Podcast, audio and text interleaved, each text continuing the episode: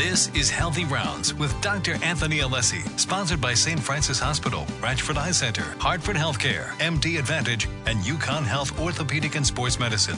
Healthy Rounds provides general information regarding medical conditions and diseases. The information is not intended to create a doctor patient relationship. You are encouraged to consult your own medical provider for advice that applies to your own medical care.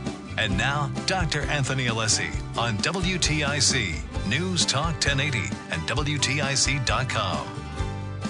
Welcome to Healthy Rounds, the show that provides you with up to date medical information and we answer all of your health questions. I'm your host, Dr. Anthony Alessi, and it's great to be with you today on this Saturday. And I'm back from Haiti. I was in Haiti uh, this week after our show last week. I left on Sunday and made a quick trip down to visit with Father Rick Frechette and the physicians and staff at the St. Damien Hospital and St. Luke Hospital in Port au Prince. And it was an interesting trip. It was a quick trip because, as many people will know, there's been a lot of violence in Haiti and it's been accelerated and it's been difficult to get supplies down. So I was able to bring down some supplies for our CT scanner there and uh, for the staff uh, working there. It's interesting spending a lot of this time in Haiti because there's so much disruption. And the disruption has accelerated, the, num- the amount of violence has accelerated. And that's because there's no infrastructure it's a country that's plagued by opposition. Right? There's there's a government um, that's in opposition with another group, and then there's an opposition group to the opposition group, and there's constant arguing and finding better ways and accusations going back and forth. Now, granted, it's an extreme situation, but it's much like what we have in the United States today. Because when people oppose each other, and dig in their heels, you can't move forward. And that's been the case in Haiti. And I might say that's becoming the case here. The only solution to that is to start finding a way to resolve our differences. And, what happens is we have people in the press, radio stations, newspapers, who exploit this opposition Right? They they love the opposition because they get more people to listen, more people to get on and vent. And radio plays an important part in Haiti. Actually, people call into the radio and will make accusations that the police actually go out and investigate. So radio is very important. We have a very important responsibility behind this microphone. And the people who are behind this microphone better start learning that it's time to find resolution instead of more opposition. And that goes across the board, nationally and locally. When you turn on the radio these days, you're bound to hear somebody opposing somebody else and not opening a discussion, right? Lately, we're, everybody's fighting over tolls. Yes, tolls, no tolls. Well, there's got to be some benefit to toll, and there's got to be some detriment to toll. Let's try and figure it out instead of just digging in our heels and fighting and wasting time. And until we get there, we're going to have the same problems, and those problems apply to healthcare. Today, my guest in the studio is going to be Dr. Richard Shumway. Dr. Shumway is the director of the CyberKnife program at St. Francis Hospital. He's a senior attending there. We want to talk about the CyberKnife. This is a great piece of equipment that I didn't know very much about, and I'm just learning about. So we're all going to learn together. This day in medicine, February 8th, 1577, Robert Burton was born.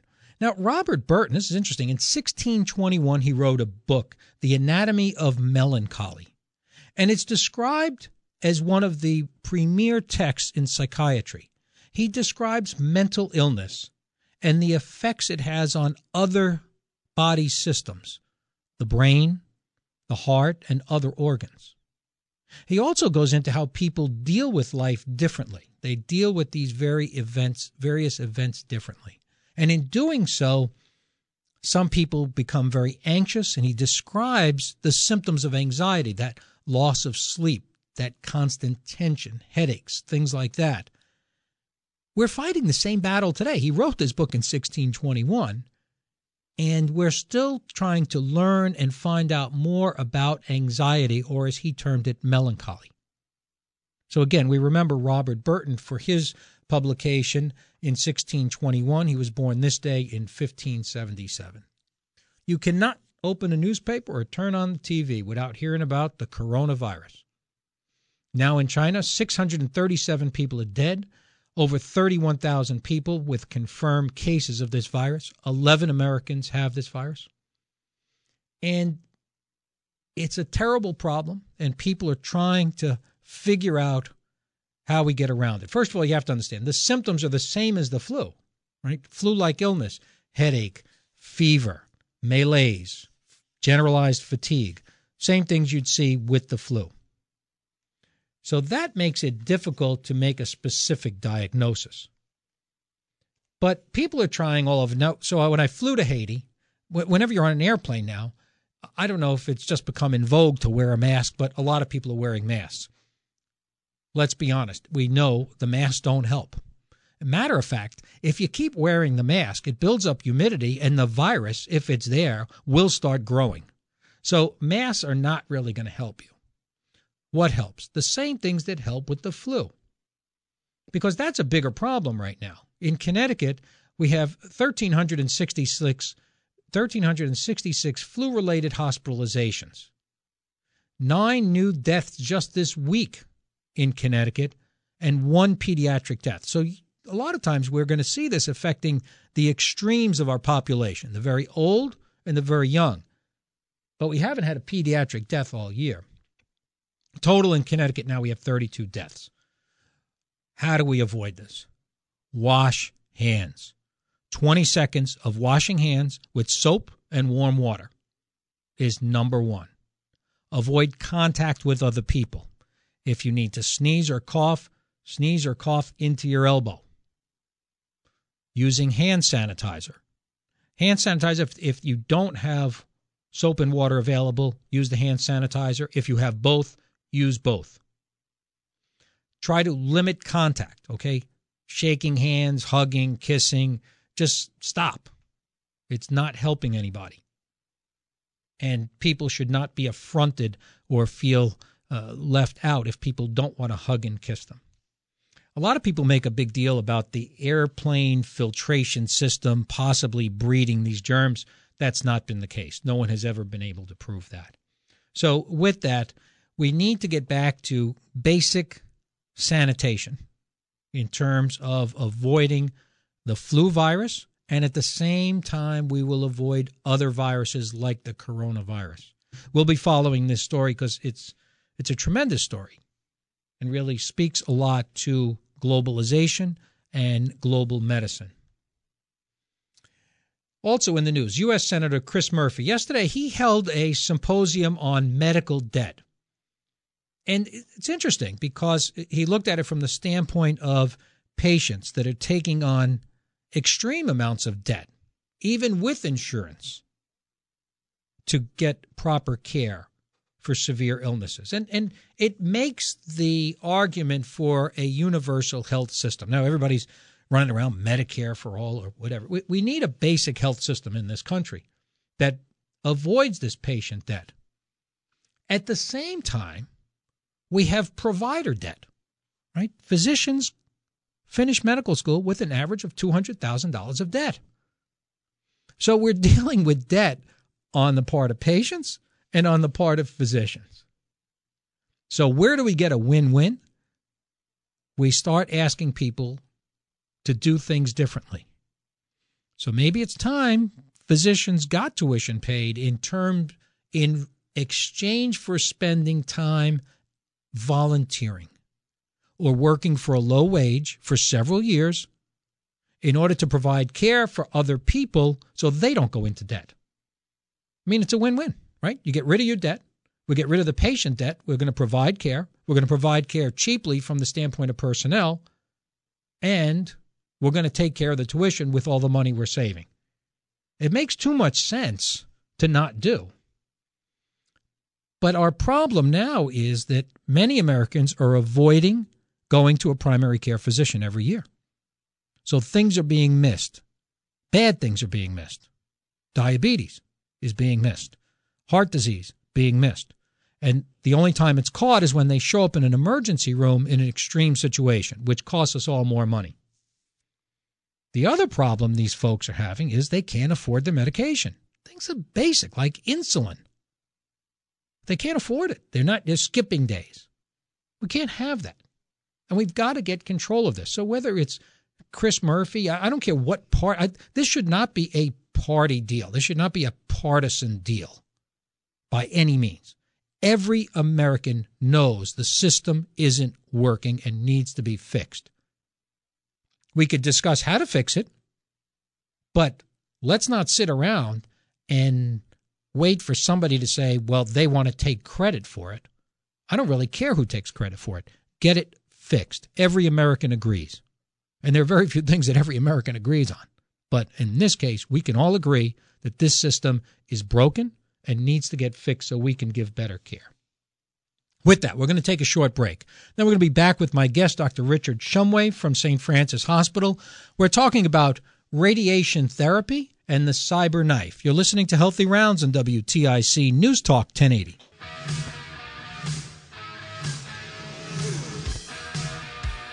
We're back on Healthy Rounds.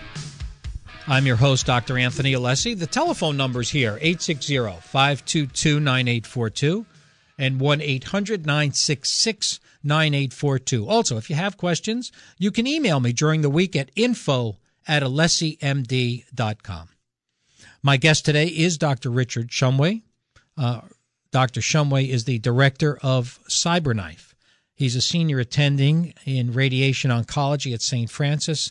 Uh, and we're talking about some innovative approaches at St. Francis Hospital now for cancer. He's been a guest here before when we had him on to talk about uh, lung cancer in the past. Rich, welcome back to the show.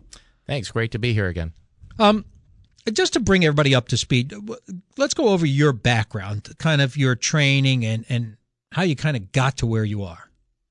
Well, I uh, trained as a radiation oncologist, so would typically I use radiation to treat cancer. Although um, with things like the CyberKnife, we have expanded to treat other conditions as well as cancer. But um, in my career, I've seen huge changes just with the technology and computerization of our treatments, and so I, I don't think I do anything. I don't treat anything now uh, in the same way that I did when I uh, originally did my specialty training. So things have evolved so so much since over the years. So. Let's talk about the radiation oncology. When did that start developing as a specialty? So back in probably go back to the 1970s. Um, any you know, it, it evolved out of diagnostic radiology, so if, you know, radiologists that read X-rays, and then some of them started to branch off into using radiation to treat cancer. Um, and back that's back back when you had cobalt machines. I, I was just going to yeah. mention that. Yeah. Um, but then since the 1980s, then we have machines called linear accelerators that are used to treat radiation. And just over the decades, uh, we've uh, technology has improved, so we're able to treat so many more types of cancers with much better success rate, much less in the way of side effects as compared to what we used to see in the old cobalt era. And I kind of remember the old cobalt era. Compared to now, it was almost brutal. I mean, there were severe burns, um, but it was effective. Um, oh, ab- absolutely. Because when I first started uh, training, we had still had a cobalt unit, and um, yeah, the, like you say, the, the burns that you used to see was uh, quite impressive. And I think that um, that reputation has carried on to today. So sometimes I'll see patients and I talk to them about doing radiation treatments, and they're all worried about the radiation burns, which generally is a thing of the past for the most part now. How did somebody decide that radiation was a treatment for cancer? How did they get to that? In other words, I, I realize it came out of X ray, but how did somebody think of, you know, maybe we should use radiation to treat them. I think that goes back to even Marie Curie days back yeah. in, you know, in 1930s and 40s, and and there was a lot of, I guess you want to call it experimentation on on people, and and in the early days, I think it was trial and error, but um, since the 1970s, there have been so many you know clinical trials, you know testing. Uh, what the best way is to use radiation for different cancers, and so it really has over the past several decades uh, evolved due to these clinical trials that we've run. How effective is radiation treatment in the treatment of cancer? And, and and I know it varies with the types of cancer. So where would you say it's the most effective? And I'm talking about radiation in general, not necessarily just the cyber knife, but I, I, think it really depends. So, s- some cancers we will treat just with radiation by itself. So, for instance, let's say an early stage prostate cancer, and there we have probably success rates of 90 to 95 percent. Um, sometimes we'll use radiation, let's say after they've removed a cancer, and to treat just in case there's some microscopic cells left Sure. behind. And so, for an example, for breast cancer, um, they'll remove the cancer and then we add radiation afterward. And so, again, very high success rates. So, how do you define success? So, in, in treatment of, say, an early prostate cancer with radiation therapy, you say 90 to 95%. Does that mean no recurrence or no recurrence for five years? What What is typically a success in radiation? well, that's a good question. And it really depends on the cancer. So, some cancers are more aggressive. And so, you know, if they're destined to recur, they'll come back within the next two, three, four years. Prostate cancer, however, we have to follow them for 10 years or longer. And so, for instance, with prostate cancer, we'll use PSA, which is a blood test, Sure. which is produced by either the prostate or prostate cancer. And so that is a very sensitive way to, to, to, to follow the cancer. Um, but by success, I, I'm essentially, I, I don't like to use the word cure necessarily, but for all intents and purposes, it's uh, we're trying to cure patients. Um, but you do have to, many cancers, you do have to follow them for many, many years just to make sure. Okay. Uh, and, and I understand that follow up, but I mean, if, if you can get 10 years with no recurrence, I guess that's a success in anybody's book. Yeah, typically, if a cancer hasn't recurred by even five years, odds are it's not going to recur. Uh, how do you get around that connotation that you already mentioned of radiation being something bad or painful or or things such as that? Uh, because I, I think it still does have that uh, idea that you can be harmed by it. Well, n- nothing in medicine is without any risks or side effects. Absolutely. So, uh, what I do try to explain to people because it, the, the side effects and the risks really depend how much radiation we use, where, what part of the body are we treating, how big of an area, and so I do when I when I see someone to talk to them about treating with radiation, I generally do try to uh, go over the worst case scenario so they can only be pleasantly surprised. So chemotherapy also has a bad reputation, but uh, which which is drugs that go in the intravenous typically, and, and I have a lot of patients that are wary about even considering it, but you know the things have evolved so much with a better medication to handle those side effects that we typically don't see horrible reactions to chemotherapy either these days. Uh, and and also nobody's without a team, and and I know that you have specific technologists who are involved in radiation treatment as well. Correct? Yes. So my specialty is somewhat unique in that it is a total team effort. And so we have radiation therapy technologists that run the machines. We have nursing staff and we have what's called medical physicists that do much of the calculations and, and planning. Um, and it, it is a total team effort. And it's not just the machines that treat the patients, but it's also the dedicated, compassionate staff that makes a huge difference. Um, that's great. It's great to hear. Um, we're going to take a short break, and then we're going to be back with my guest, Dr. Richard Shumway. And we're talking about radiation therapy, and we're going to get into talking about some new technology at St. Francis Hospital. It's the only hospital with this technology called the Cyber Knife, and how you can be used to treat not just cancer, but other problems with the brain. So we're going to get into that and we're going to take any questions you have at 860 522 9842 and 1 800 966 9842. You're listening to Healthy Rounds on WTIC News Talk 1080. We're back on Healthy Rounds. I'm your host, Dr. Anthony Alessi. And my guest today is Dr. Richard Shumway. Dr. Shumway is the director of CyberKnife at St. Francis Hospital and Medical Center. And uh, by way of information, if you are interested in the CyberKnife or radiation treatment, the phone number is 860 714 4764. You could also go to stfranciscare.org forward slash cyberknife. Rich, what is a cyberknife? So the CyberKnife, even though it has the word knife in it, there's no cuts or incisions. It's a very intimidating name. But What it is, it's a specialized robot radiation machine that can deliver very intense shots of radiation with surgical precision anywhere in the body. And so we're able to do treatments in just one or as many as five treatments. So uh, I remember kind of older days when we had the gamma knife. Uh, I guess that was kind of what the 90s or uh, early 90s. Uh, there were things called the gamma knife. Yeah, the gamma knife is still around, and that's the act. It's the original machine that performs a procedure called stereotactic radiosurgery, which is where you give a very intense, focused shot of radiation, just one treatment. And so the gamma knife um, can do the one shot of radiation, but it's strictly limited to the brain. And uh, one problem with this with the with the excuse me with the gamma knife is that uh, in order to get the precision, uh, uh, what's called a head frame or uh, like a cage needs to be screwed onto the patient's skull, and then that is then uh, attached to the table of the gamma knife, and that's how it gets its accuracy. The nice thing about the cyber knife, which we have, is that it can use what's called image guidance. So it's constantly taking x ray pictures while the patient's lying on the table. And so, for in the brain, it will uh, the computer can analyze the little nooks and crannies of the skull and so if the patient moves even a millimeter or two the robot will follow it. So we can treat patients without putting them through that cage or, or head frame.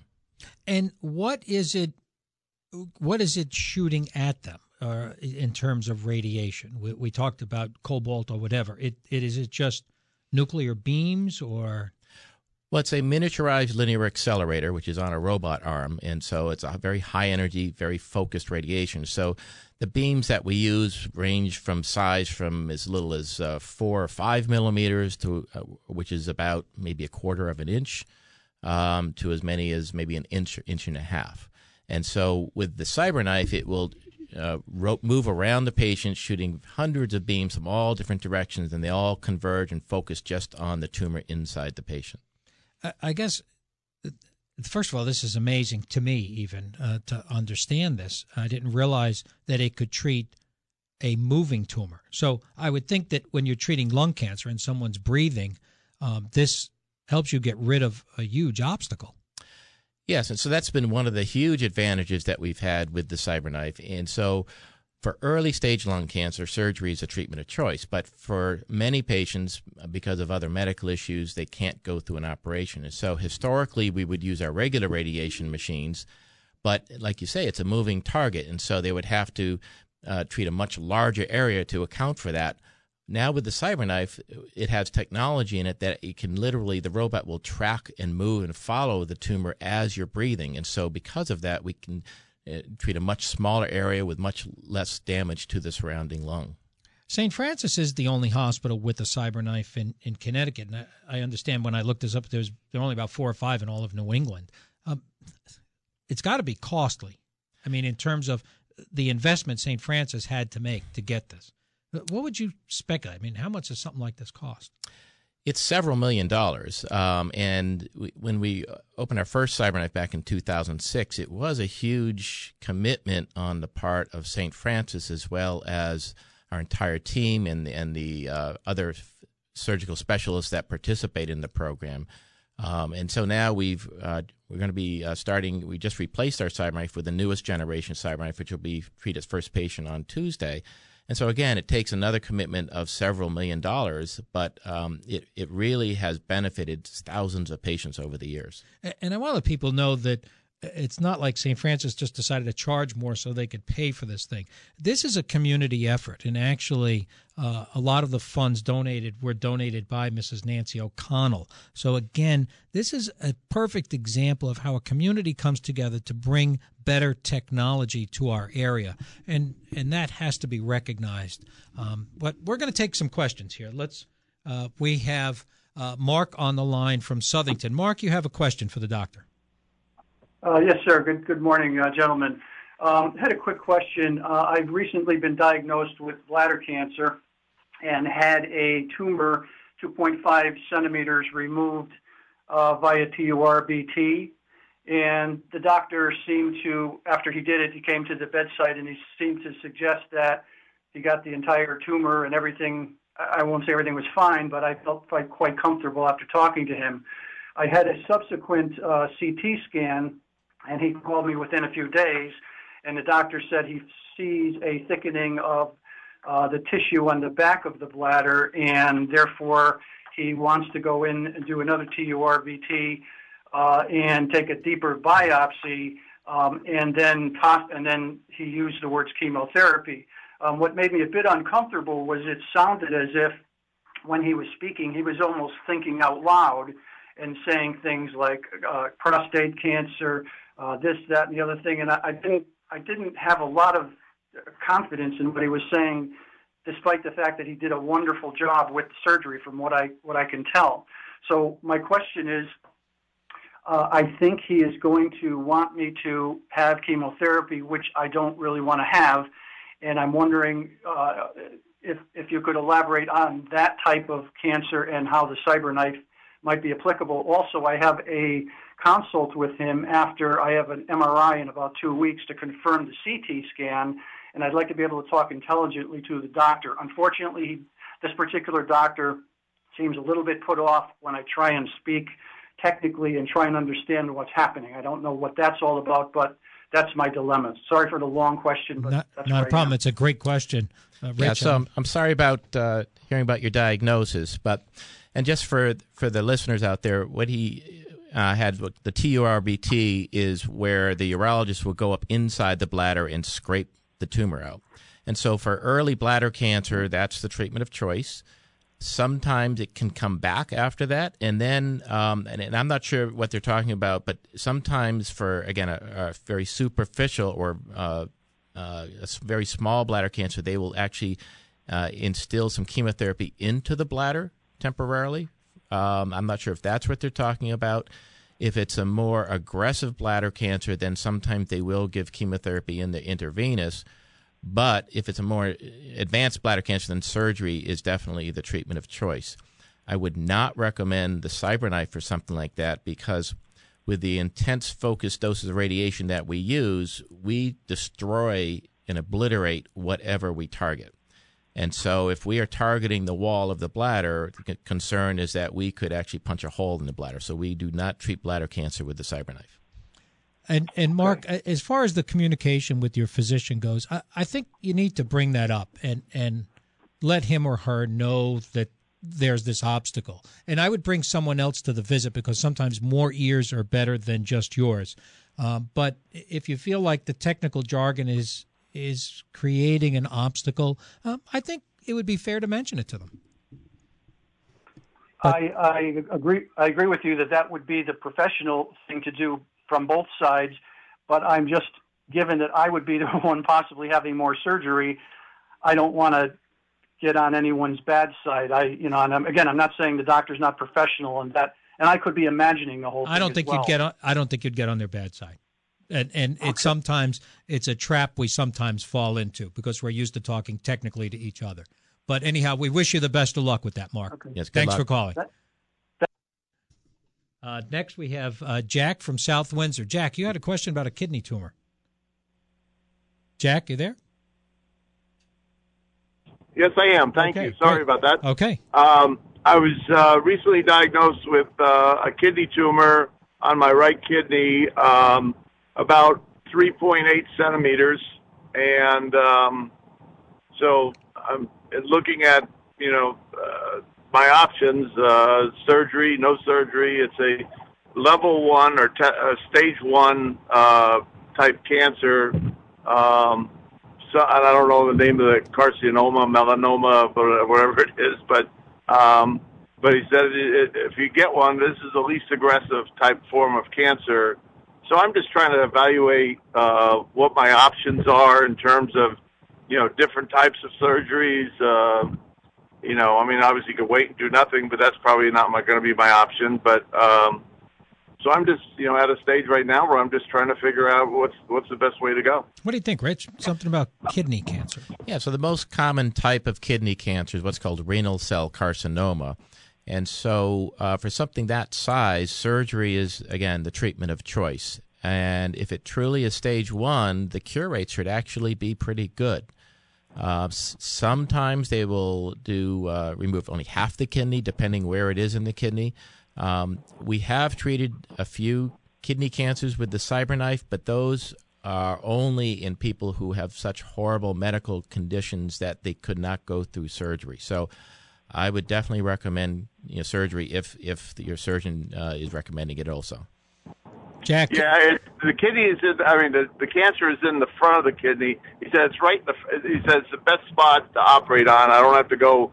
You know, so he said that's the good thing. It's it's it's very easy accessible, uh, and they're going to have to take a partial. They don't have to take the kidney, wow, but they're yeah. That's so they're great. Take a, uh, yeah. So, uh, but I'm just you know I'm hearing all these different types of surgeries, and you know uh, you know whether it's through radiation or or car, uh, having it frozen. Yep. Uh, you know, so I'm just you know at a stage where I'm saying, you know, what is my best option? Uh, the one that's going to be the least, you know. All right. and, you know, I had, you know, thinking about what what happens, you know, um, you know, post, um, Yep. you know, and how, what what are my options? Sounds like you're seeing a good doctor, so I would continue in that line. Jack, good, Okay. best of luck with this. Good luck. We're going to take a short break. Then we're going to be back with my guest, Dr. Richard Shumway. We're talking about the cyber knife. And we're going to talk about the cyber knife and treating brain tumors. You're listening to Healthy Rounds on WTIC News Talk 1080.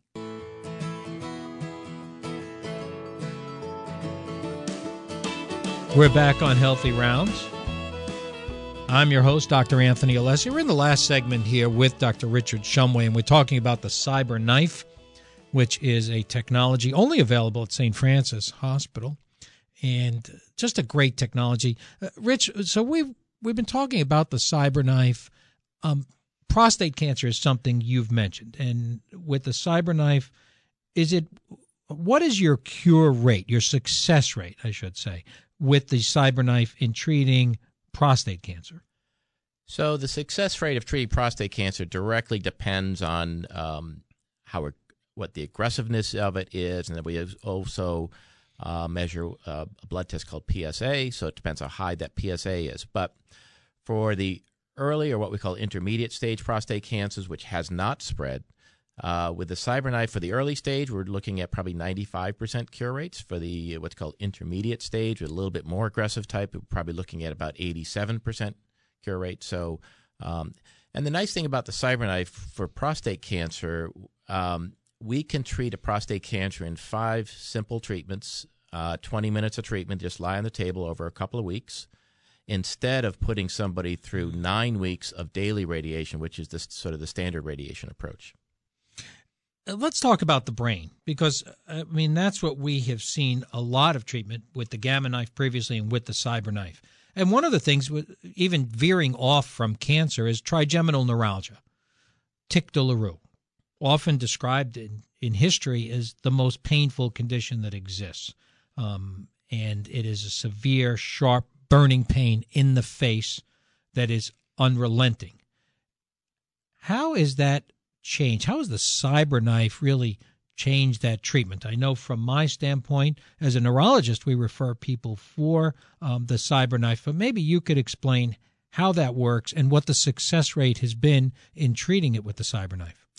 Yeah, so like you say, trigeminal neuralgia is a condition where the nerve that supplies the sensation to one side of the face just starts to go haywire for some reason, and it just sends out these horrible pain signals. And usually, medication will be the first treatment, um, and oftentimes that works, but sometimes it stops working, or they just can't tolerate the side effects, and so that's where you go to start looking for other options. And so the Gamma knife, again, was the original tr- machine that did this, but we also treat many trigeminal neuralgia patients with the cyber knife. And with the cyber knife, they just have one single treatment, and we uh, give an intense dose of radiation just at that little tiny nerve. Treatment takes maybe 20 or 30 minutes. And our success rate is probably 80, 85% of patients within a month after treatment. The pain is either totally gone or, uh, uh, or, it's, or controlled with tolerable doses of medication you know, I, I mainly treat cancer uh, for a living, and I've seen many, many uh, people over the years with horrible pain from their cancer. With the trigeminal neuralgia, I have been very impressed with how this disease impacts people's lives. I mean, it just destroys their lives. Just because no matter what they do, they have horrible pain, and so it's very gratifying to see somebody after we've treated them, they they can get their life back. One treatment, or is a series of treatments for trigeminal neuralgia? One treatment, 20, 30 minutes. I have to tell you that that could be described in some areas as as miraculous. Um, how about brain tumors? Let's, we've got a couple of minutes. Imagine devoting a couple of minutes to brain tumors. But is that a big part of your work? So, uh, probably the the largest uh, number of patients that we treated have actually been in the brain, but those are usually cancers which have spread to the brain, called brain metastases. In the past, we would have treated the entire brain with our regular radiation over several weeks, and the success rate at, at making them go away is at best 50 50. Now, as long as there's maybe five or six spots or less, we can treat those with, with the uh, CyberKnife in just one, two, or three treatments. And success rate of making those go away is probably on the order of 90%. So, night and day in terms of success rate, much less in the way of side effects. Uh, so, that has been a game changer with the CyberKnife. Let's talk about the future. What's next? What's next after the CyberKnife? I know you have a newer CyberKnife now that's just been um, installed. Um, where are we going with this in radiation oncology, maybe in general? I think the next um, advance that I see down the horizon is in a condition called oligometastases, where a cancer has spread but just maybe one or two spots in the past we say, well, the game, you know, the, the cat's out of the bag, and you know, you know, the, the, game is over. But now there's more and more studies showing that if we are aggressive at targeting those one or two metastases with like an intense focused radiation like the CyberKnife, since we have much better chemotherapy and immunotherapy out there these days, that we are seeing much much better success rate, and we have patients living years and years and years now with that type of an aggressive approach.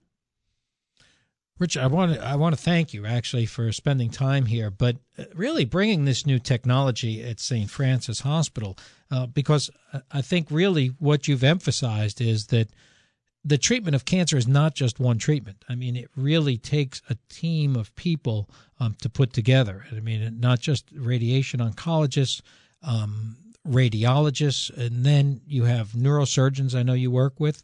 Um, all types of surgeons and technicians. And uh, I, th- I think that people sometimes have this simplified view of cancer, like we're going to have one treatment that's going to cure all cancers. Um, but it, it appears that the cyber knife is the future, and it's been great having a glimpse into that. Yeah, it's been a huge advance, particularly since I've been in the field, and, and it's very gratifying to see so many more patients are benefiting from this technology.